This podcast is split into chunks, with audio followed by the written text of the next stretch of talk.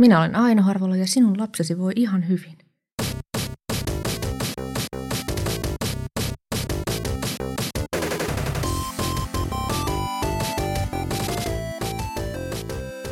Terve kaikille ja tervetuloa kuuntelemaan Mikrobitin podcastia Mestari ja Testari. Minä olen testari, kasuaali tietokonepelaaja Tomi Valamies ja seurassani on jälleen kerran ihana mestari. Ja täällähän mestari paikalla. Teemu Vappit Hiilinen ja tässä ollaan paukuteltu viime aikoina vähän mikrofoni EPL parissa ja ollaan nähty hyviä suorituksia ja nähty vähän heikompia suorituksia siellä, mutta täällä nähdään pelkästään aina loistavia suorituksia, niin kuin on yhtä loistava meidän vieraamme. Ja meillä on tänään vieraana Ehyt ryn Aino Harvola. Tervetuloa. Kiitos, kiitos. Mikä fiilis? Loistavaa nähdä näin niin oikeita ihmisiä pitkästä aikaa. Mahtavaa. On mukava kuulla, että olen oikea ihminen. Kyllä, ajattele. Tuliko identiteettikriisi? Öö, mikä, öö, voisin tähän alkuun pikkasen kysyä, että mikä on Ehyt ry ja kuka on Aino Harvola? Siinä oli kaksi hyvin isoa kysymystä.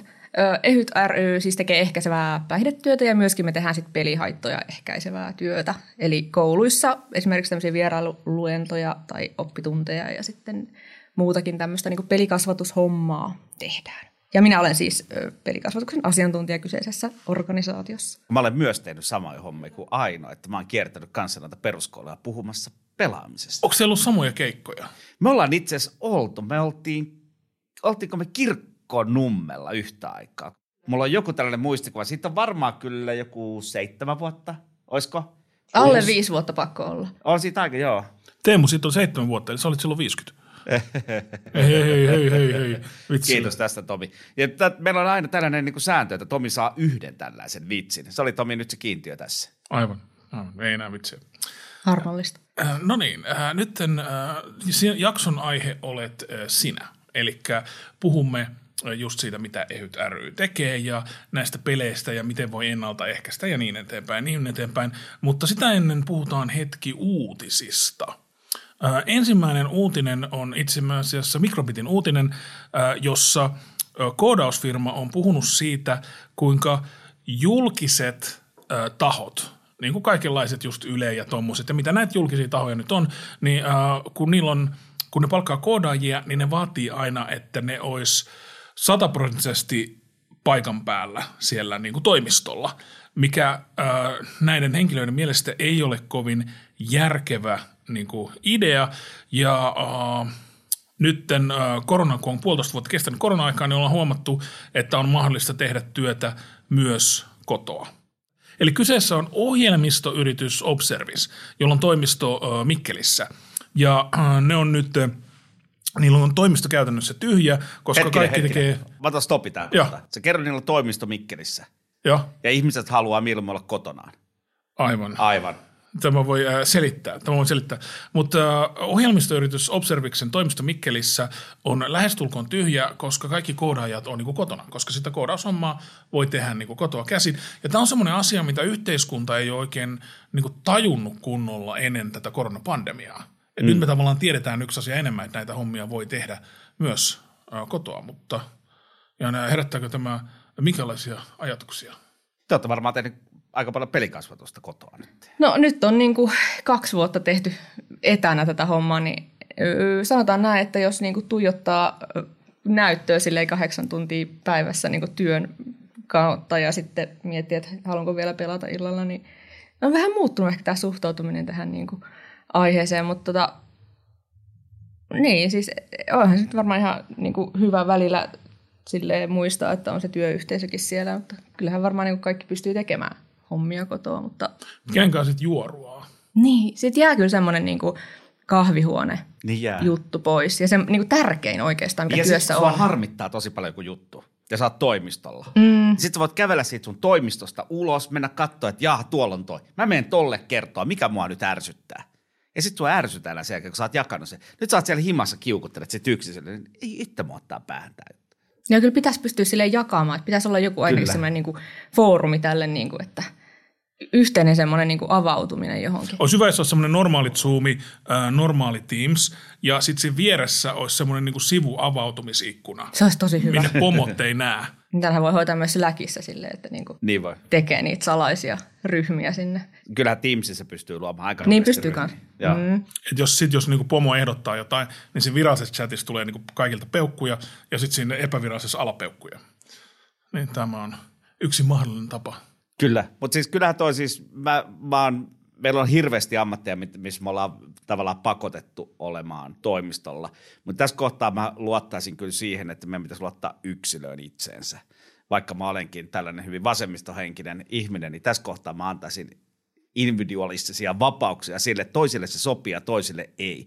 Mutta toinen kysymys tulee olemaan tälle AY-aktivistina se, että minkälaisilla vakuutuksilla, minkälaisilla työehdoilla, kun ihminen käyttää omaa kotiaan työhön ja käyttää omia välineitäänkin hyvin pitkälle työntekoa, niin millä tavalla näitä pitäisi ruveta sitten korvaamaan eri tavalla kuin verotuksessa huomioida pelkästään sitten toi työhuoneen vähennys. Eli nythän meillä laitetaan tulla sellaisia niin kuin, myös sellaisiin erilaisiin asioihin tässä, koska nyt ollaan tehty niin paljon etänä töitä, että siellä on vaikuttavia asioita. Myös sitten, että, että jos sä alat osta, että sulla välttämättä ei ole työpistettä ollut himassa, teet sängyllä tai sohvalla, sitten alkaa työergonomia kärsimään, pitäisikö työnantajan kustantaa sulle myös sitten ergonomiapisteet sinne sun himaan.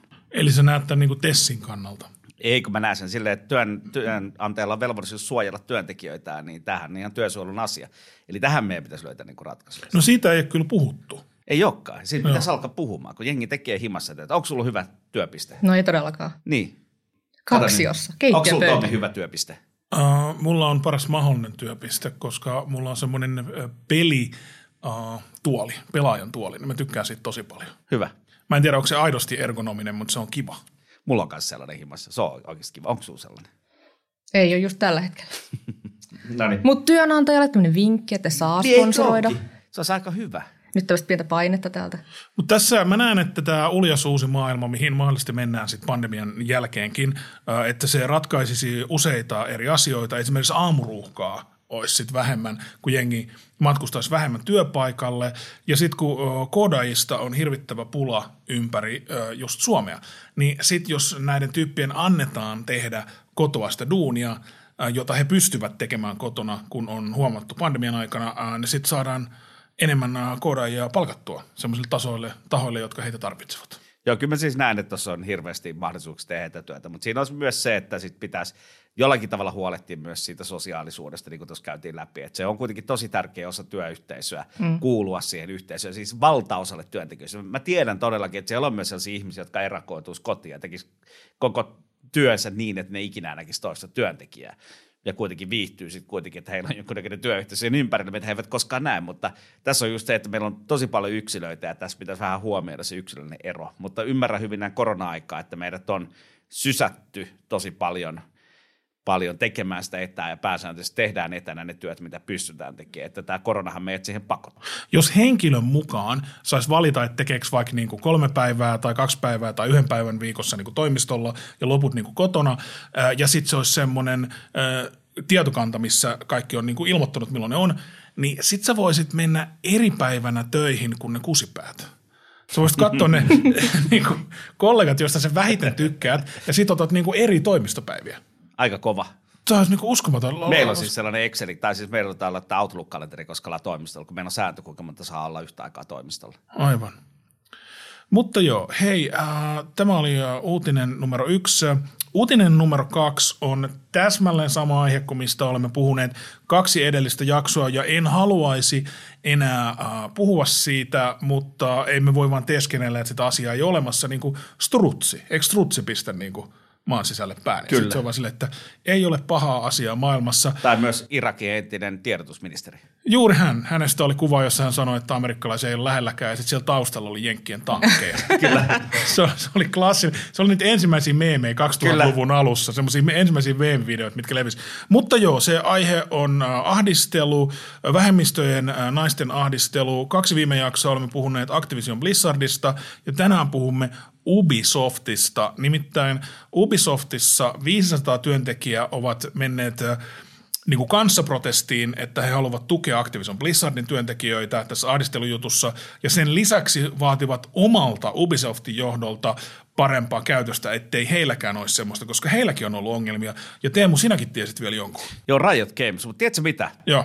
Suomessa tämä tilanne on ihan erilainen. Oikeasti? On, on. Siis meillähän Neo Games on tehnyt Code of Conductin, mihin nämä peliyhtiöt on sitoutunut. Eli on, on tietyt niin kuin, käyttäytymissäännöt, mihin he ovat, ovat sitoutuneet. Sen lisäksi Suomessa toimii tällainen task force, mi- mille löytyy rahoitusta niin kuin sekä näitä, äh, niin kuin, että siinä on pelialan yritykset rahoittaa sitä, sitä task forcea, minne sä voit tehdä ilmoituksen siitä, että on ollut häirintää. Se task force tukee, auttaa ja opastaa sua, miten se asia menee eteenpäin. Sekä myös menee keskustelemaan sen yrityksen kanssa. Eli Suomessa tämä asia on otettu niin kuin, vähän niin kuin ennaltaehkäisevästi. Pyritään siihen, ettei joisi, että ollaan tehty tällainen niin kuin code of conduct, miten sä käyttäydyt, ja sitten sulla on myös kanavia, mitä pitkin. Että välttämättä kaikkihan ei tiedä, että kenen sä oot yhteyttä. Kenen Tomi Valamies pitää ottaa yhteyttä, jos tulet häirityksi? Ei harmaita aavistusta. Tiedätkö aina, kenen pitäisi? Kuka on se viranomainen Suomessa, kenen pitää ottaa yhteyttä? Viranomainen. Se on viranomainen. Se ei ole siis esimerkiksi oman firman HR. No, jos se HR on se, joka häiritsee sua, niin kuin tässä on ollut monissa tapauksissa. En tiedä itse asiassa. Joo. No se, sä voit ottaa omaa työsuojeluvaltuutettua, jos on, ja sitten on aluehallintovirasto, paikallisen aluehallintoviraston työsuojelupuoleen pitää ottaa yhteyttä. Ja tämä on just se, mitä hirveän harva tietää, ja sitten on, on sellainen task force, joka niinku auttaa siinä tukee ja opastaa ja lähtee niinku hoitamaan se sun kanssa sitä juttua. Tietenkään heille ei viranomaisoikeuksia, mutta he opastavat sut oikealle viranomaiselle. Eli nyt mestari ja testarien kuulijat tietävät, että jos teitä ahdistellaan työpaikalla, Häiritään. Se. häiritään, Häiritään. ää, ja jos se on vaikka HR, joka sitä tekee, niin silloin ei voi mennä puhua HRlle, niin silloin aluehallintovirasto. Aluehallintovirasto, eli AVI. Avi. Joku just kyseenalaisti, että mitä Avi tekee, niin Avi tekee tämmöistä muun Joo, muassa. työsuojelu kuuluu AVille. Hyvä Avi. Miksi mä en tiedä näitä asioita? Miksi mä olen tyhmä? Sen takia täällä on mestari jälleen. Tää, niin kuin, joo.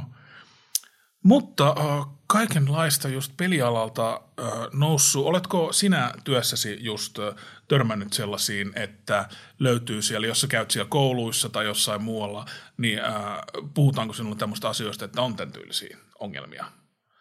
Johto käyttäytyy asiattomasti. Jotain just niin kuin Kouluympäristöissä. kouluympäristössä No tai noista muuten. yleensä. Kyllä ne yläasteelaiset välillä yrittää vähän huudella sieltä jotain. No en mä nyt sanoisi, että se on niinku häirintä. Se on enemmän semmoista niinku lajityypillistä käyttäytymistä. Että niinku Lajityyppistä käyttöä. nuoret saattavat sanoa asioita suoraan. Yläasteelainen on laji. No, esim. Ja. Mutta siis sehän on ihan parasta siinä kohtaa ruveta sitten keskustelemaan siitä, että ö, käyttäytyykö se tällä niin normaalistikin, että mitä mieltä saatte, että onko tämä ihan ok.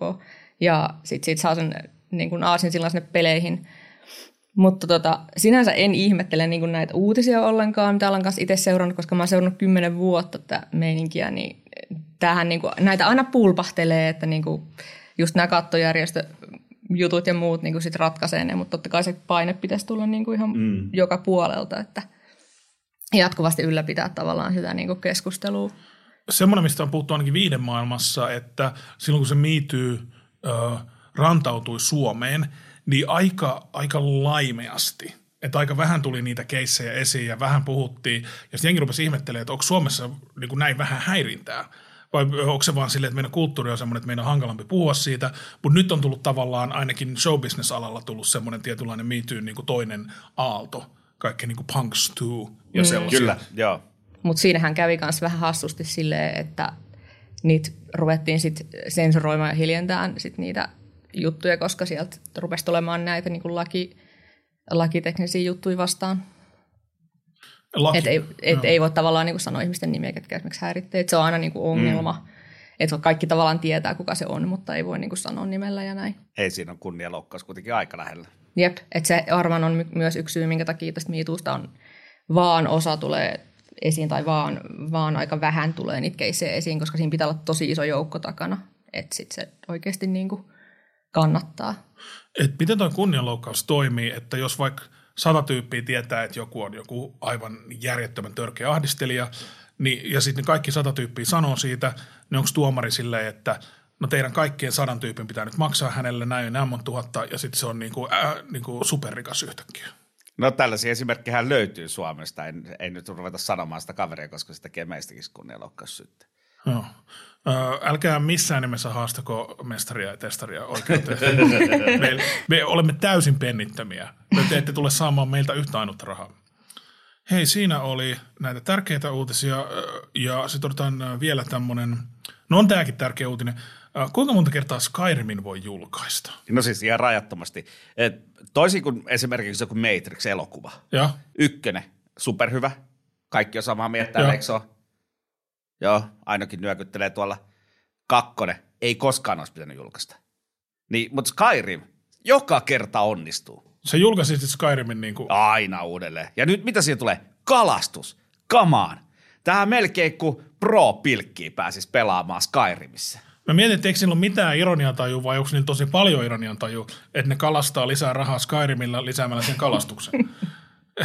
Mutta mielestä tämä on ihan loistava. Siis Skyrimihan on pelinä aivan loistava. On hyvä peli. O- erittäin Ootte hyvä. pelannut kaikki? Joo. Joo. joo. Ja tota siis ihan loistavasti, loistavasti istuu niin kuin mieletön maailma, mikä siihen on luotu ja kaikki niitä modeja, mitä siihen on tehty. Kukaan ei varmaan enää pelaa vanillaa, jos pelaa PCllä. Kaikkihan on hommannut siihen joku älyttömän määrän niitä erilaisia, että siitä saa just sellaisen kuin sä haluat. Ja sehän siinä on hienoa mun mielestä, että Skyrim on niin avoin se rajapinta, että siitähän saa oikeastaan niiden modien kautta juuri sellaisen kuin sä itse haluat sen olevan. Mutta come on, se on julkaistu niin monta kertaa, että siitä on vanha vitsi, että nimeä kymmenen Bethesdan peliä Skyrim. Tämä hyväksyn toiseksi vitsiksi tähän lähetykseen, koska se oli hyvä. Toi ei ollut mun. Uh, Mutta joo, uh, mitäs um, Aino, ymmärtääkseni olet äh, pelannut roolipelejä, pitääkö paikkansa? Joo, kyllä. En tosin ihan hirveästi. Mulla on äh, niin kuin, tavallaan, mulla on tavallaan toi, tollaset Skyrimin tyyliset tosi vaarallisia, koska niihin saa tuhlattua niin paljon aikaa. Ja varsinkin tämä kalastus nyt niin kuin, rupesi enemmän vielä houkuttaa, että jos ei sit, niin kuin, vielä saa niin kuin, enempää tuhlattua aikaa nyt ainakin. Mutta tota, joo, siis on jonkin verran pelannut roolipelejä, mutta yleensä sellaisia pelejä, jotka loppuu joskus, ne on tosi paljon parempia mulle. Joo, tämmöiset, nykyään tulee just näitä pelejä, että näin vaan niin kuin lopu. Joo, se on kyllä. Tässä on loputtu kontenttia ja kaikkea. Öö, noista roolipeleistä mä ymmärsin, että tämän pandemian aikana on nyt niin kuin larppaamisen määrä vähentynyt. Joo, siis yllättävästi kyllä kokoontumisrajoitukset vaikuttaa siihen, että ei voi kokoontua pelaamaan yhdessä. Onko jotain muuta positiivista tapahtunut? Syvältä viiltää. Ai, ai, Syvä ai. viilto suoraan sydämeen, anteeksi. Näin larppajana otan, otan Olen- olen henkilökohtaisesti. Joo, mun, mun siskotyttöhän larppaa hirveästi. Mä en tiedä, että sä oot Noodankaan varmaan ollut jossain samassa. Mä oon nähnyt te, jossain ryhmäkuvassa teet samassa larpissa, mutta joo, se on tällainen aktiivinen larppa. Ja hän, hän siis suorittaa AMK-opintoa nuoriso-ohjaajasta ja hän on lopputyötä vaille valmis. Ja hänen lopputyönsä piti olla jo viime vuoden keväällä, missä hän menee nuorten kanssa larppaamaan tällaisen, niin kuin, missä käydään tällaista seksuaalivähemmistölarppia missä käytäisiin vähän niin kuin siihen rooliin menisi. Mutta hän, hän ei ole voinut tehdä lopputyötään, koska hän ei ole voinut kutsua sitä porukkaa kasaan. Ja nyt ei vieläkään ole saanut niin kuin sitä Joku ei pysty valmistumaan sen Hän ei pysty päästä valmistumaan, koska se on larppaamaan. hänen lopputyönsä perustuu niin vahvasti siihen, että se Aivan. larppi suoritetaan. On Ei, kyllä aika ihan karu. Kauhea tilanne. Mutta hän on töissä kyllä, että ei siinä se mitään väliä. Joo. Joo. Mutta semmoinen, mikä on lisääntynyt, aika moni on nyt ruvennut larppaamaan virologiaa. Joo, sen mä oon huomannut. Totta, Ja Perustuslakiasiantuntija on toinen.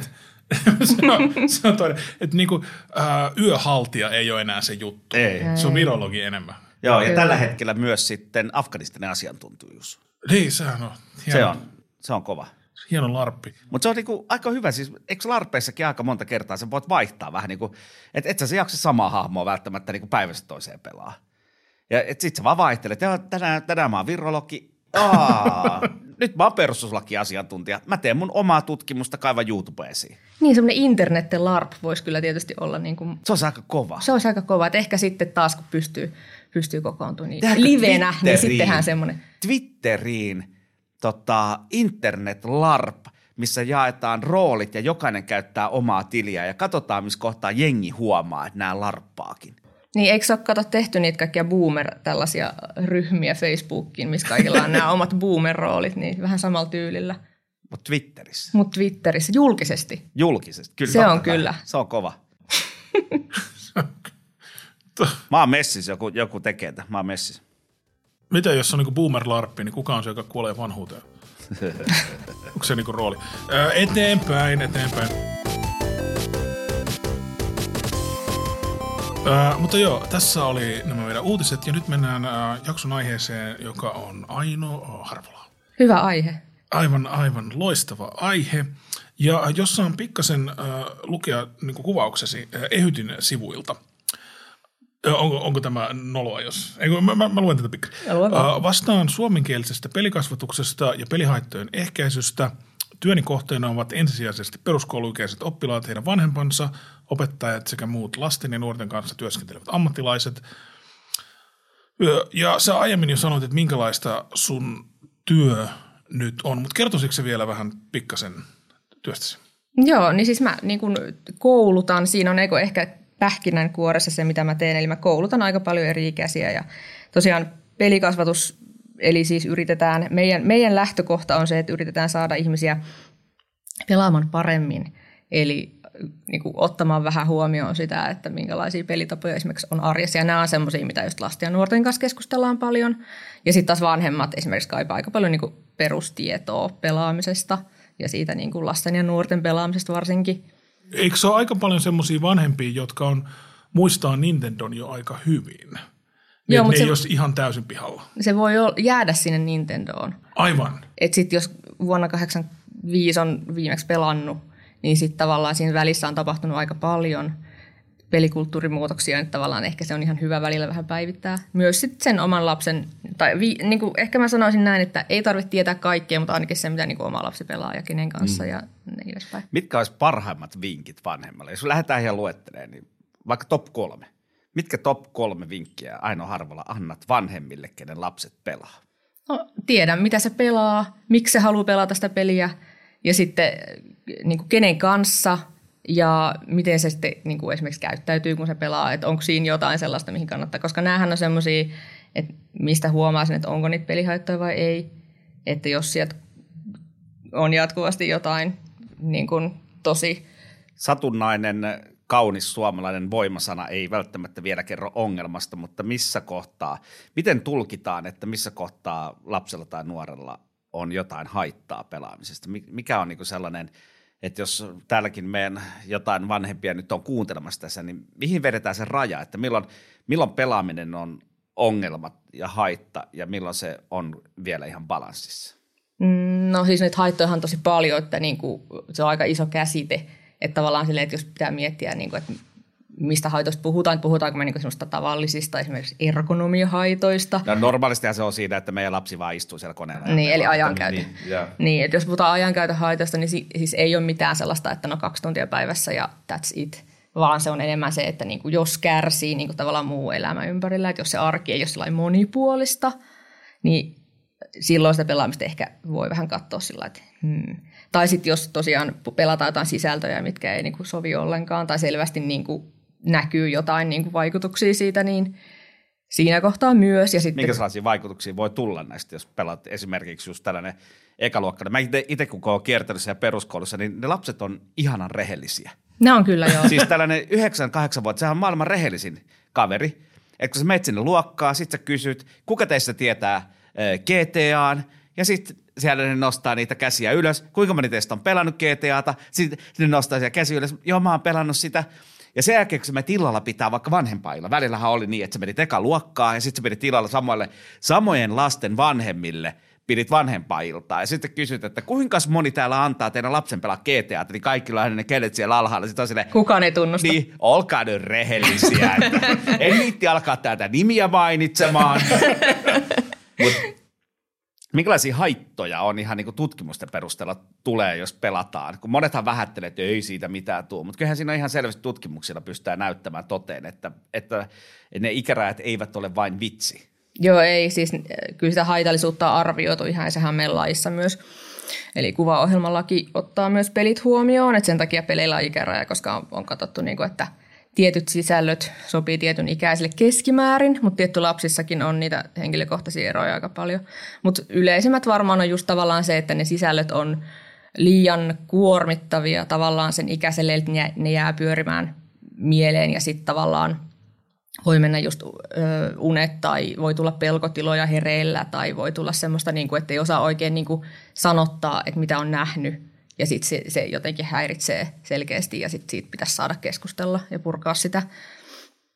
Mutta että GTA on hirveän hyvä esimerkki myös siitä, että tota, et se ei ole todellakaan, koska se on K18-peli, niin se ei ole todellakaan tarkoitettu kuin aikuisille, joilla on semmoinen niin kuin median että he kykenevät ymmärtämään, niin kuin, että no, tämä nyt ei ole kauhean niin kuin, esimerkiksi niin kuin semmoista kannustettavaa toimintaa, mitä tässä tapahtuu, tai nämä roolit ei välttämättä ole ihan parhaita, mitä tässä niin kuin, niin kuin Siinä on niin antisankari.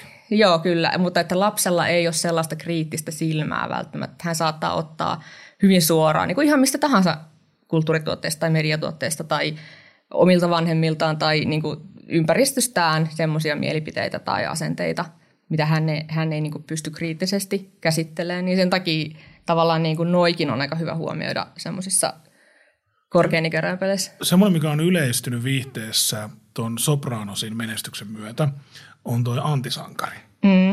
Et niihin aikoihin, kun tuli se Tony Soprano, joka oli hirveän suosittu, niin aika pian sen jälkeen tuli Shield, jossa oli semmoinen niin poliisi, joka toimi hyvin huonosti.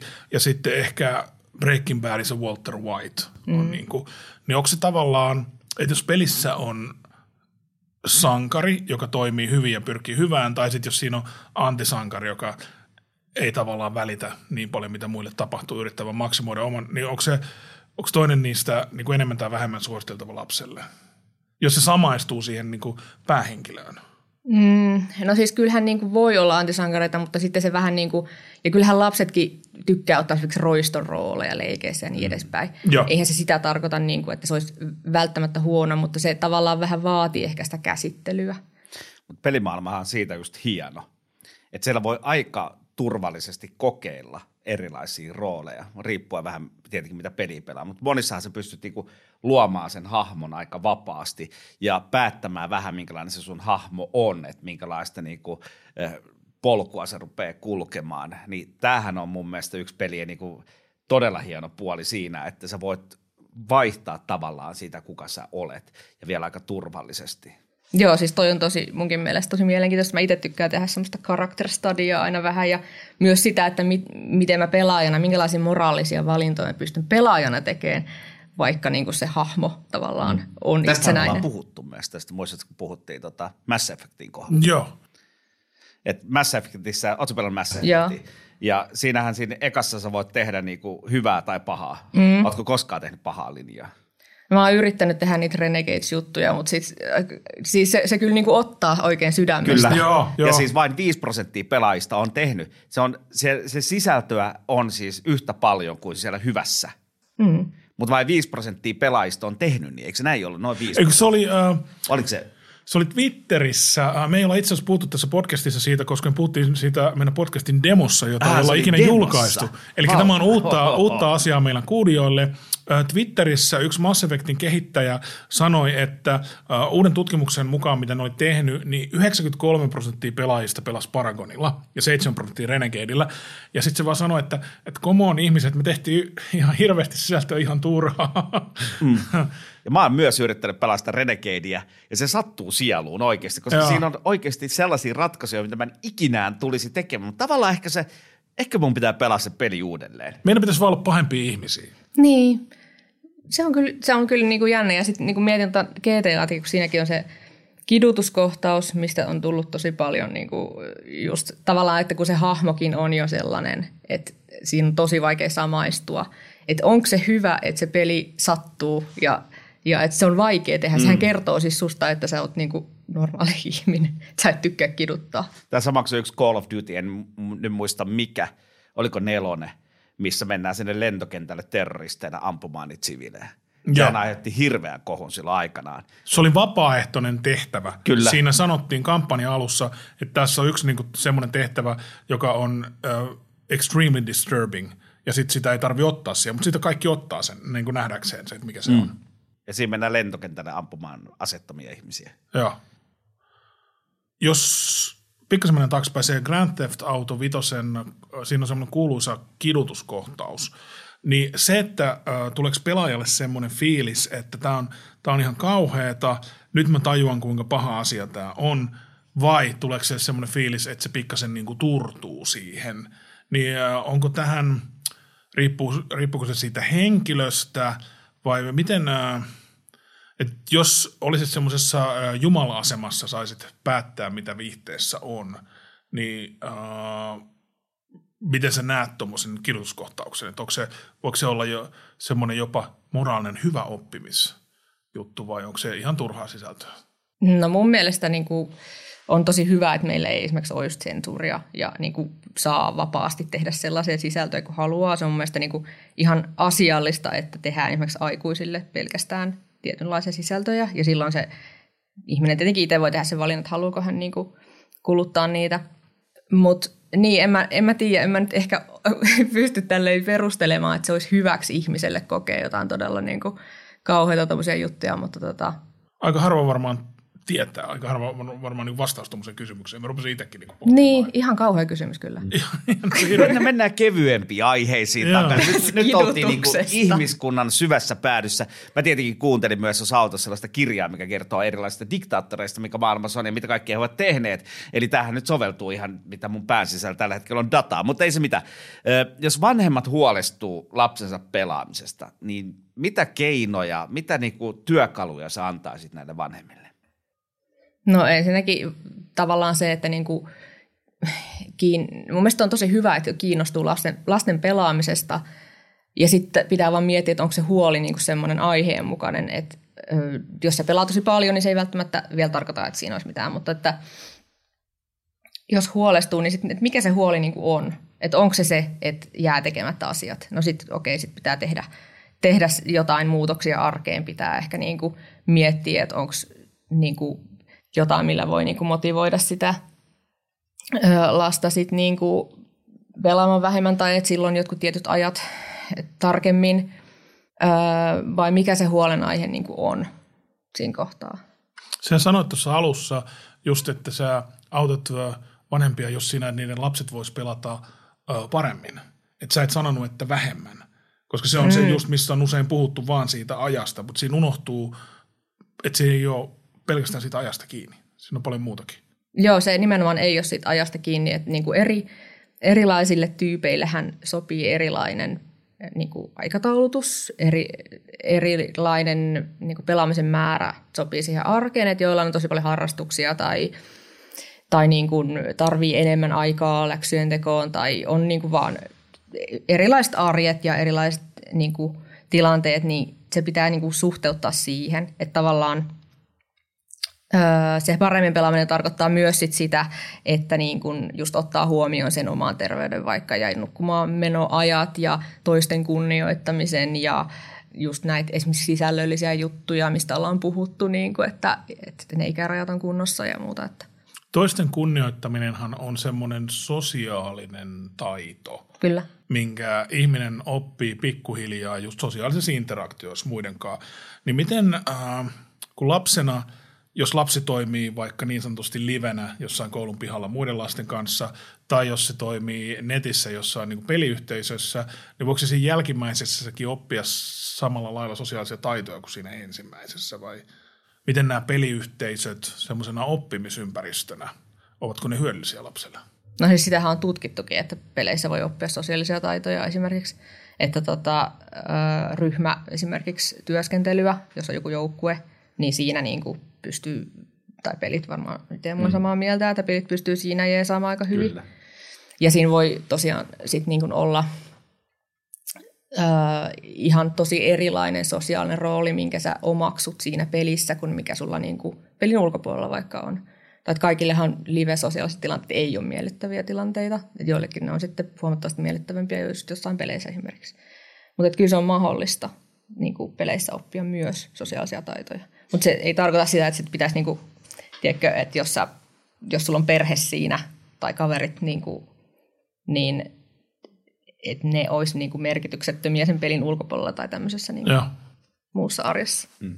Se, minkä mä tykkään itse kanssa pelimaailmassa, on just se, että äh, ihminen, joka saattaa, jos puhutaan täällä niin live-maailmasta tai niin tästä, mm.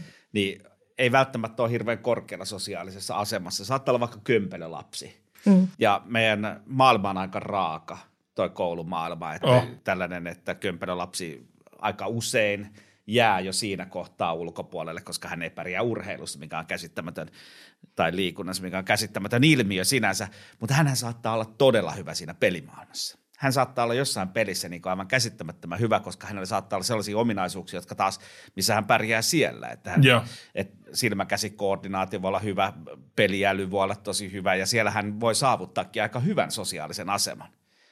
Ja sitten tulee monesti, on käyty näitä keskusteluja siitä esimerkiksi vanhemmat, että se vaan pelaa.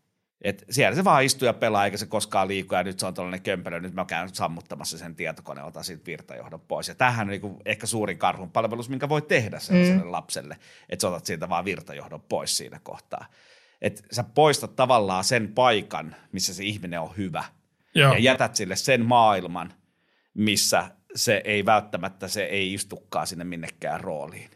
Sä just kuvailit mun lapsuuden. Ole hyvä.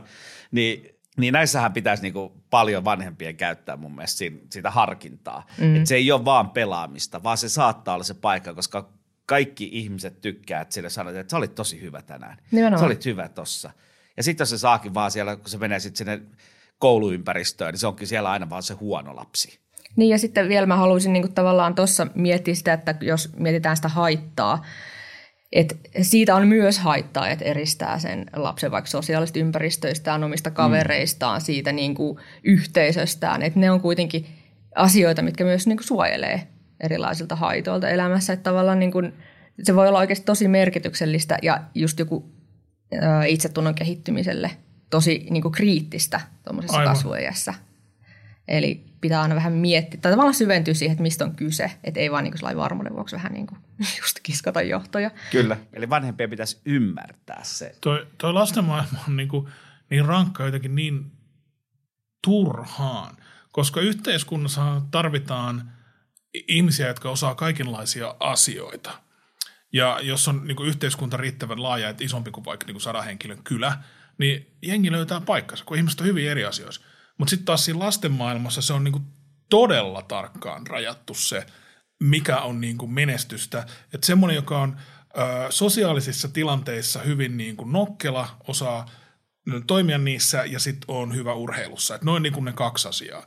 Niin mä mietin joskus itse, että miksei matikan tuntia aina aloitettu silleen, että laitetaan jengi joukkueisiin ja sitten valitaan ja sitten ne samat tyypit on aina vikoja. Kun mä joudun liikuntatunnilla olemaan se, joka liikuntatunti, mä en tiedä onko semmoista nöyryytystä enää. No ei ainakaan pitäisi olla. Että Toivottavasti. Siis sehän on muuttunut muutenkin, mitä tuossa omia lapsien koulun käy seurannut, niin kyllähän se on muuttunut enemmän niin kuin liikunnaksi nimenomaan. Okei. Et se ei ole enää sellaista, no on, on siellä edelleen tietenkin opetellaan niitä pelejä pelaa, mutta se ei ole enää sellaista, että joku pitää välttämättä voittaa.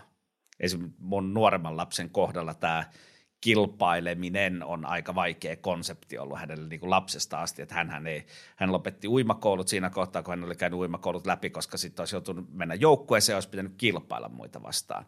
Ja hän ei siis kilpaile. Joo. Hän, ei, hän ei saa siitä, hän ei löydä itsestään sellaista kilpailuviettiä. Niin, Tiedän ihmisiä, joilla just ei ole yhtään kilpailua. se on, me ollaan kaikki se on erilaisia. Se, mutta hän tykkää hirveästi Joo. tällä hetkellä koululiikunnassa, mikä on käsittämätöntä. Eli siellä ei selvästikään kilpailla. selvästikään ei. Jollain taas sitten on vähän niin kuin överikilpailuvietti, niin kuin mulla esimerkiksi. että Se taas on niin kuin ihan liikaa. Joo, että siis älä lähde munkaan pelaa mitään peliä.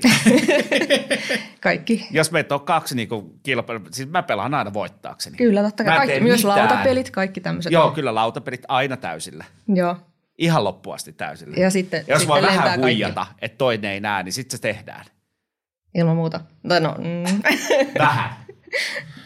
Toi striimaaminen on iso juttu. Onko sä käsitellyt yhtään sitä työssäs, että äh, kun nämä, nämä lapset käyttää paljon aikaa sitten katsoa niin suosikki pelistriimaajaa, niin onko tätä tutkittu, että onko tämä on tällä mitään vaikutuksia tai onko semmoisia parempia striimejä tai tuollaisia. Kysyykö vanhemmat sulta tästä? Ai, että onko joku striimi parempi kuin toinen? Tai onko ongelmallisia striimejä tai miten se la- vaikuttaa lapseen, jos se katsoo No, varma, niin, no varmaan niin eniten tavallaan niin noissa on se kysymys siitä, että jos on vaikka joku persoona siellä, joka puhuu, jos puhutaan vaikka jostain kilpapelaajasta tai joka tekee jotain omaa striimiä tai jostain tubettajasta, niin, niin e- ehkä enemmän tavallaan se, että miten se käyttäytyy ja onko se sellaista, mikä niin kuin sit siirtyy tai jotenkin näkyy siinä lapsen käyttäytymisessä. Että pelistriimin kattominen muuten, niin ei, mä tiedän, sehän on siis ihan niinku tämmöistä katsojuutta, nykyaikaista katsojuutta muuten. Mä kokisin ainakin, että se samaistuu siihen striimaajaan aika paljon. Joo.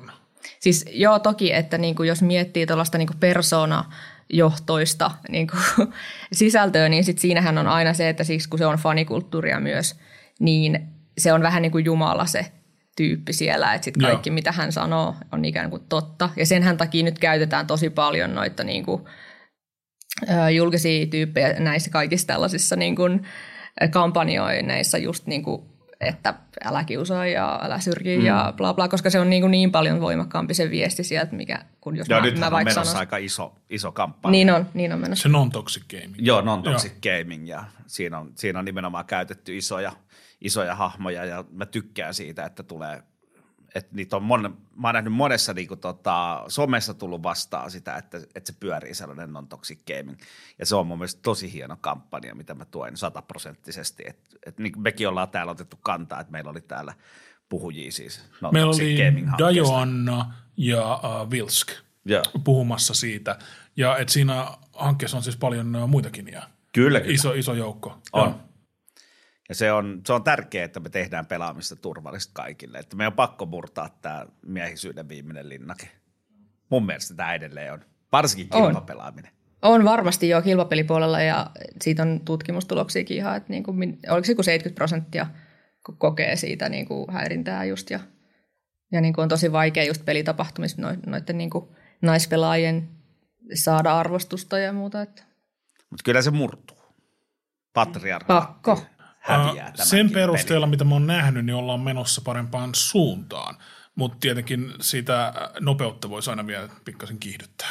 Kyllä, kyllä. Se olisi erittäin... Ja sen eteen pitää tehdä töitä, se ei tapahdu itsestään, se on se juttu. Mm, nimenomaan. Ei voi vaan ootella, että asiat muuttuu, vaan nimenomaan, että just kun me puhutaan näistä niin syrjintäkeisseistä ja näistä tällaisista ahdisteluista ja muista, niin tämähän on pitkä keskustelu ihan siis niin kuin alan sisällä. Just mä sanoin, että kymmenen vuotta mä oon seurannut tätä niin kuin vastaavaa keskustelua, että niin kuin naisilla olisi niin kuin peliteollisuudessa hyvä olla, niin tämä niin kuin ihan sama juttu koskee tätä kilpapelipuolta kanssa ja niin kuin ihan yleisesti vaan niin kuin esimerkiksi naisena online-pelaamiskokemuksia, että niin kuin minkälaista se on, että, sit, että se vaatii sitä, että jatkuvasti nostetaan esille sitä. Se ei muuten se muuten lähde pois. Sen, sen takia me puhuttiin nyt tästä asiasta kolmatta viikkoa putkeen. Niin. Kyllä. Ei ja voi diversiteettiä tarvitaan kaikkeen. Mm että jos me katsotaan samoilla silmillä tai samankaltaisten silmien läpi koko ajan, niin mikään ei oikeasti. Sitten sit me tehdään samanlaisille ihmisille sitä. Sen takia niin peliteollisuus, kilpapelit, kaikki tarvitsee sitä diversiteettiä Jep. siihen, että se maailma muuttuu ja siitä tulee parempi, siitä tulee monipuolisempi.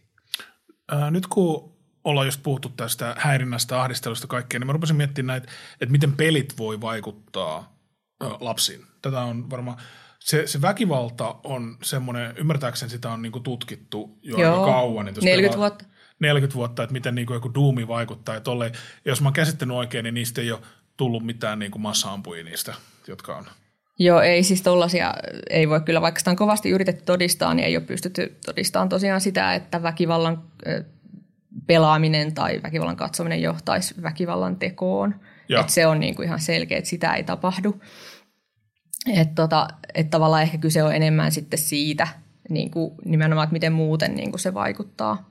Että onko riittävä, riittävät niin kuin lähtökohdat sen semmoisen kuvaston käsittelemiseen vaikka. Ja vaikka sitä yksilöstä ei tulisi siis muita satuttavaa yksilöä, Joo. niin kyllähän se häiritsee sitä yksilöä itseään. Eli si, si voi tulla just tota pid, pidempiaikaisia painajaisia, voi tulla jotain ahdistusta ja muuta, ja sen takia se on siellä. Ei niinkään, että me suojellaan muita siltä ihmiseltä, vaan me suojellaan myös sitä lasta itseään. Joo. Hmm. Että tavallaan niin kuin voi muistaa semmoisia, vaikka mä itsekin muistan vielä lapsuudesta tällaisia niin kauhuelokuvakokemuksia, niin kuin hyvin kaukaa, että kuinka niin kuin ne on ollut ahdistavia. Ne on just niitä sellaisia, mitkä tavallaan jää muistiin sit vielä pitkäksi aikaa ja ne voi vaikuttaa sit siihen, että niin kuin miten muuten tota, kestää asioita tai miten muuten suhtautuu asioihin, mutta nämä on hirveän monimutkaisia psykologisia prosesseja, että tota, miten media vaikuttaa. Sitä väkivaltaa on just tutkittu ja kuten sanoit, ei olla löydetty selkeää hmm. linkkiä. Mutta entäs noin vaikka sukupuoliroolit? Et mä en tiedä, onko nyt tutkittu peleissä, että jos pelaa jotain niin kuin GTA-pelejä tai tollasia, jossa uh, naishahmojen tämä ammattiskaala ei ole kovin niin kuin leveä. Että niillä, niillä on yhtä vähän eri ammattivaihtoehtoja kuin mitä niillä on niin vaatteita päällä suunnilleen. Niin ähm, voiko siitä saada semmoisen, voiko se pelaaja saada vääristyneen kuvan niin kuin sukupuolirooleista, mikä sitten tavallaan kasvatuksellisesti vaikuttaa? No siis ihan kaikki tavallaan mediasisällöthän niin kuin ohjaa sitä sellaista kuvaa niin kuin ympäröivästä maailmasta, että tavallaan se, että jos hirveän yksipuolisesti kuluttaa just jos tämmöistä tietynlaista, vaikka GTA on nyt aika semmoinen niin ääriesimerkki, kun sehän oli jo, sehän vanha peli, sehän oli 2013 jo se kohu näistä misogynistisistä niin kuin, mm. kuvista, että naiset on aina tämmöisiä niin kuin ärsyttävää vaimo ja tyhmä tytär ja äh, niin kuin prostituoitu. Että niin kuin, niissä ei ole semmoista samaistumispintaa ja ne on aina semmoisia niin miehis, miehisen näkökulman niin kuin, kautta jotenkin tulkittuja. Että tavallaan totta kai se niin kuin, varsinkin jos niin kuin miettii, että vaikka tyttö tai tyttö pelaa vaikka tämmöistä peliä, niin kyllähän se niin kuin on aika ankee – ja jotenkin semmoinen selkeästi, että no tätä nyt ei ole tehty mulle selvästikään tätä, tai että niin kuin, on se nyt todella niin kuin ankea kuva siis niin kuin tietystä suku, sukupuolesta, ja siis muutenkin, muutenkin siis sanoisin, niin kuin, että, että jos ei saa sit mitään tavallaan semmoista vaihtoehtoista kuvastoa, niin kyllähän se voi vaikuttaa. Joo. Mutta GTAssa on itse asiassa ihan nykyään löytyy täysiä roolipeliservereitä – mm. missä siis kaikki hahmot, ketä siellä liikkuu, ovat pelaajahahmoja. Joo. Joo, siis siinä online-versiossa on mahdollista pelaa myös naishahmolla – mutta se ei vissiin ole ihan hirveän hyvin integroitu siihen kuitenkaan niin kuin siihen muuhun peliin, tämä on ymmärtänyt Joo, mutta siis on ihan puhtaita pelkästään, missä ei ole enää sitä seikkailua ollenkaan Joo. mukana, vaan on ihan puhtaasti, että sinne ihmiset on perustanut niin omia yrityksiä ja kaikkea muuta, missä toiset sitten asioi. Ja siitä on itse asiassa aika hauskoja YouTube-videoita tällaisia. Ne vetää siis ihan täyttä larppia siellä. Wow. Siellä on 200, 200 pelaajaa voi olla yhtä aikaa siellä serverillä mun käsittääkseni. Ja jokainen on pelaaja – että siellä ei ole yhtään, yksikään auto ei liiku itsestään, vaan jokaisen sisällä on tavallaan niin kuin pelaaja. Toihan on hyvä. Mä luulin just, että korona-avulla me päästiin tästä larppaamisesta eroon. Mutta Eikö me tuotiin se online? Tuotiin se online, No, joo. mikä siinä? Ai hei, kutonen kuulemma ottaa naisprotagonistin ehkä. Okay. Ai GTA kutonen on tulossa vai? No sitähän on lupailtu. Vähän niin kuin Half-Life 3. Ei tiedä, olisiko joku 2025 tai jotain tämmöistä. Vähän niin kuin Half-Life 3. Jos, jos kuudennessa Grand Theft Autossa – viimeinkin on niin kuin, uh, nainen siinä johtoroolissa, niin on se nyt nopeammin kuin mitä uh, kokoomuksella on naispuheenjohtaja. Burn. Et siinä ollaan niin kuin aika paljon niin kuin kutosta isommissa luvuissa jo.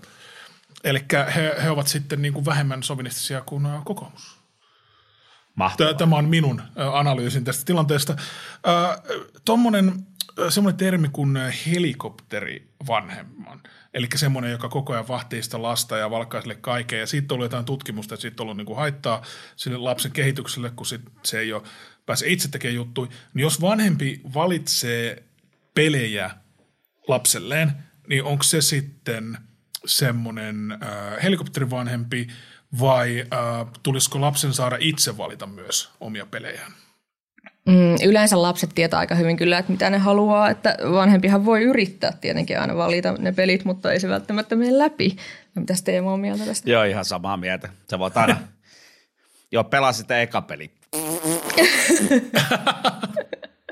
Anteeksi, eka peli on ihan jees, mm. mutta – se on oppimispeli toisaalta. Että niin. Niin kuin, no, siinä on aina se pakko, on, mikä on. Ja siitä mennään huonommin. nopeasti ohi sitten eteenpäin. Mutta joo, siis se on juuri noin, että vanhempi voi yrittää ohjata, mutta kyllä vanhemman, eli tällainen kuin peruskouluikäinen pelaa, niin pääsääntöisesti heidän kaikki rahat ovat peräisin vanhemmilta. Hmm. Ja pääsääntöisesti, jos pelit ostetaan online, niin se vanhempi tulee käyttämään omaa luottokorttiaan. Eli niillä lapsilla harvemmin on luottokortteja. Ja siinä kohtaa sen vanhemman pitää pystyä sanoa ei, jos se peli on ihan selkeästi se ei sovellu sille lapselle. Eli sen verran että mä muistan silloin, kun noin mun juniorit oli pienempiä ja ne ehdotti jotain peliä, niin mä aina tein pienen YouTube, te, I did my own research. Eli mä katsoin vähän YouTube-videot, mitä siinä tapahtuu, koska pelejä tulee niin paljon, että ei, ei, ei niissä pysy mitenkään kartalla, varsinkin kun itse pelaa lähinnä kilpapelejä. Noihän pelaa paljon muitakin pelejä. Niin sitten katso YouTubesta, tiedät, se on joku puoli tuntia, 15 minuuttia sitä, että minkälainen se peli on, niin kyllä siinä aika nopeasti pääsee niin kuin kärrylle, mitä siinä tapahtuu. Ja toi on mielestäni tosi hyvä niin kuin vinkki toi, että käykää tuo YouTubesta, koska varsinkin jos ei itse huvita lähteä pelaamaan, niin siitä saa aika paljon nopeammin vielä sen niin kuin kuvan, että minkälaista pelistä on ylipäänsä kyse. Ja toinen sitten tietty on se, että on myös kaikkea tämmöisiä saitteja, mitkä valmiiksi jo listaa, siis sen, että tietyn ikäisille vaikka soveltuvia pelejä, ja niistä voi käydä katselemaan, että onko niin kuin, täällä jotain semmoisia samantyylisiä, koska sehän, niin kuin, että jos jotain haluaa ehdottaa, niin sitten pitää tavallaan tietää se, että mitä se lapsi niin kuin haluaa pelata. Että haluatko se pelata ongelmanratkaisua, haluatko se rakentaa, haluatko se hengailla kavereiden kanssa, mitä se niin kuin haluaa tehdä siinä pelissä. Että mm. siinä vasta sä pystyt oikeastaan ehdottaa yhtään mitään, Et koska pelaaminen on niin hitollaa ja niin kuin asia, niin tavallaan se, että vanhemman pitää ymmärtää sen verran ainakin. Näin ei-kaupallisena yhteistyönä voin sanoa, että mikä on todella hyvä, ainakin oma nuorempi 11V on tykännyt pelata jo pidemmän aikaa, niin Roblox – en tiedä, se on ollut koskaan kuullut, niin sieltä löytyy ihan laidasta laitaan, mitä siellä voi pelata. Se on siis pelialusta, se ei sinänsä ole peli, vaan se on pelialusta, mihin tehdään erilaisia pelejä. Ja kaikki on toteutettu vähän niin kuin Minecraft-tyylisellä grafiikalla toimii kaikki. Mm, se on tosi suosittu, niin kuin kouluissa tulee paljon ilmi just toi, Joo, sitä ja, pelata. Ja sitä tämä mun nuorempi lapsi hakkaa tosi paljon ja silloin on tosi paljon kavereita ja ne käyttää ihan tällä hetkellä, että ne keskustelee sitten netin yli kavereiden kanssa. Sidotaan puolalaisia, siellä se vetää ihan sujuvaa englantia niiden kanssa, kun ne pelailee noita kimpassa. Niin silloin on tosi laaja se sosiaalinen ympäristö, missä se on siellä. Tuo kuulostaa aika niin kuin hyödylliseltä pelaamiselta, jos Epäilyttävän hyödyllistä. Epä, epäilyttävän hyödyllistä. No kyllä sieltä välillä ehkä kuuluu suomalaisia voimasanoja väliin, mutta mun mielestä – tunteet kuuluu pelaamiseen. Joo, totta Et jos mä kai. menisin joka kerta sanomaan, kun sieltä kuuluu joku V-alkuinen sana tai P-alkuinen sana, että nyt loppuu toi, niin tavallaan mä poistaisin siitä pelaamisesta sitä tunnetta. Että kunhan se ei mene överiksi. Niin. Että et sitten kun tulee se kiukkukohtaus, niitäkin tulee, 11 v vielä, vielä lähtee välillä lapasesta – niin sitten pitää mennä sanoa, että nyt, nyt tuu hetkeksi pois sieltä. Mm. Et nyt, nyt toi ei enää kuulosta, että sulla on kivaa, että sä huudat vaan sinne sun mikrofoniin, niin tuu hetkeksi pois. Mm. Ja se yleensä toimii aika hyvin. Ja silläkin on väliä oikeasti, että kenen kanssa siellä pelaa. Että jos pelaa omien kavereiden kanssa, niin onko ne ehkä sitten ne ei ole niin paha juttu se voimasana, mutta jos siellä on tuntemattomia ihmisiä, niin sitten ehkä vähän voi enemmän katsoa, mm. niin kuin, että miten, miten käyttäytyy. Joo, toi Sä sanoit ihan alussa, että vanhempi olisi hyvä tietää, mistä syystä se lapsi pelaa. Niin äh, kun sä luettelit äsken tuossa tuon listan niin sosiaalinen ja kaikkea, niin voisiko vielä sanoa, mitä eri syitä on, miksi lapsi pelaa? Onko jotkut niistä niin kuin parempia kuin jotkut muut vai? No mihin mä tavallaan viittasin tuossa alussa oli se, että koska niitä voi olla myös semmoisia syitä esimerkiksi, että niin kuin tavallaan se on esimerkiksi vaan semmoinen tapa, ei ole mitään tekemistä, niin sitten niin pelaa. Ja silloinhan se on niin kuin aika semmoinen niin kuin tyypillinen, että silloin voi niin kuin tavallaan ratkaista sitä asiaa, että tarjoaa enemmän tekemistä, jotain muuta tekemistä. Mutta niin kuin, minkä takia lapsi haluaa pelata, niin tähän niin kuin, ne on hirveän henkilökohtaisia. Niin kuin mä sanoin, niin tosi paljon sosiaalisesta interaktiosta nykyään tapahtuu peliympäristöissä. ja kaikkea. Ja.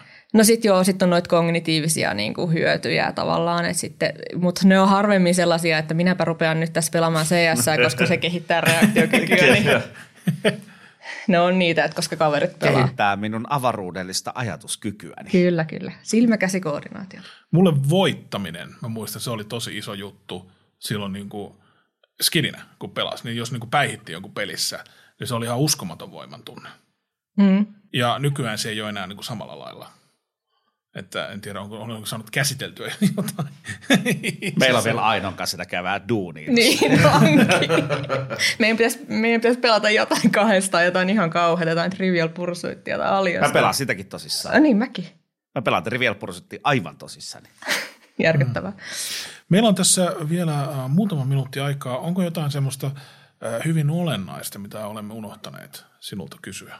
Onko se joku motto, minkä sä haluaisit jättää? Joku sellainen niin kuin, avain vanhemmuuteen? No varmaan se, niin kuin, että vaikkei yhtään kiinnosta se lapsen peli, niin on kuitenkin kiinnostunut siitä lapsen pelaamisesta, koska se kertoo siitä lapsesta aika oleellisia asioita. Mitä vanhempi voi oppia lapsestaan seuraamalla hänen pelaamistaan? No se voi oppia tavallaan sitä, että, että mikä, mistä se on kiinnostunut esimerkiksi. Sieltä voi tulla esille asioita, joita se, joista se ei pysty oma-aloitteisesti puhumaan. Mutta sitten kun sieltä pelistä ne, tai vanhempi vaikka näkee, että miten se reagoi tunnetasolla johonkin asioihin, niin sieltä voi lähteä yllättäviä asioita. Voin myös nähdä sen, että pelaako se, onko sillä kivaa vai onko sillä ihan niin kuin, tylsää tai onko se ehkä niin kuin jotenkin surullinen tai mikä on niin kuin, hänen tilanteensa, kun hän pelaa. Tuo on aika hyvä asia tietää omasta lapsesta. Joo, kyllä. Ihan hyödyllistä lisää infoa. Joo, kyllä. Mutta lapset ehkä ei niin kuin, silleen luontevasti välttämättä aina lähde puhumaan niistä ongelmista. Niin se voi olla myös tapa siinä. Ja se on myös niin kuin tietty, että jos haluaisi vaikka itse pelata. Yleensä lapset on hirveän kiinnostunut esimerkiksi siitä, että aikuinen on eh, niin kuin jollain tavalla osoittaa sitä kiinnostusta sitä peliä kohtaan. Koska mä esimerkiksi käyn kouluissa ja välillä tota, tulee vastaan sellaisia tilanteita, missä huomaa, että tämä on, mä oon ensimmäinen ehkä aikuinen ihminen, joka on kiinnostunut siitä, kun joku lapsi selittää hänen pelistä, jostain pelistä, mitä hän pelaa. Niin se on aika niin kuin tärkeää, että sit kuuntelee sitä, vaikka se kuulostaisi jotenkin aivan niin kuin... Ja eikä tarvii tietää siitä pelistä. Ei tarvitse tietää mitään. kuunnellut, kun Otso on pelannut jotain Roblox-peliä, sitten se tulee kertoa, minkälaisen viita ja kirveen se on saanut. Ei mulla ole mitään käsitystä siitä. Mä oon sille hyvä. Tai sitten mä voin kysyä, että onko toi niinku hyvä siinä pelissä. Mm. Sitten se sanoo, on, se on tosi hyvä. Sitten sillä, yes, yes, ja sitten se jatkuu. Nyt onhan pelaaminen niin kuin itseilmaisun muoto. On ehdottomasti. Aika voimakaskin. Aikuinen on kiinnostunut lapsen tavasta ilmaista itseään, niin onhan se lapsella aika iso juttu. Ehdottomasti. Ja siis just se, että sitä osoittaa sitä kiinnostusta, sitä hänen, hänen niin kuin, että jos hän on aivan niin kuin liekeissä jostain asiasta ja sitten vanhempi on sille, että ok, niin kyllä se vähän niin kuin latistaa mm. sitä meininkiä. Mieti omalle kohdalle, sä oot onnistunut jossain, että sä oot saavuttanut siinä pelissä jotain, mikä on niinku todella vaikea saavuttaa. Sä oot tosi innoissa, siis menet kertomaan, Tomi, Tomi, Tomi, Tomi, hei, mä onnistuin siinä pelissä tekemään tälle. Ja sitten Tommi on sille, mhm, joo. Niin sä kohtelet mua. Niin, kyllä. Tämä pitää paikkansa. Mä oon aina niin innostunut jostain. Hei, äh, kiitos. Kiitos. Kiitos Aino, kun tulit tänne. Toivottavasti olet viihtynyt täällä meidän seurassa. Tämä on oltava päiväni kohokohta. Aivan, olen, olen hyvin otettu. Olen hyvin otettu. Pääsit juttelemaan meidän kanssa. Kyllä. Sulla on rimma matalalla. Kenties. Uh, toivottavasti olette kuulijat saaneet jotain tästä irti. Jos olette lapsia, niin uh, muistakaa käyttäytyä. Ja jos olette aikuisia, niin uh, todellakin muistakaa käyttäytyä. Ja olkaa kiinnostuneita pelaamisesta ja lapsille pelaamisesta. Olkaa ylipäätään kiinnostuneet teidän lapsista. Te olette ittenne hankkinut. Joku mietti, siis ette olisi hankkinut niitä, jos se ei sitten kiinnosta. Mikä teitä vaivaa? Mik, miksi te teette noin? Minkä takia?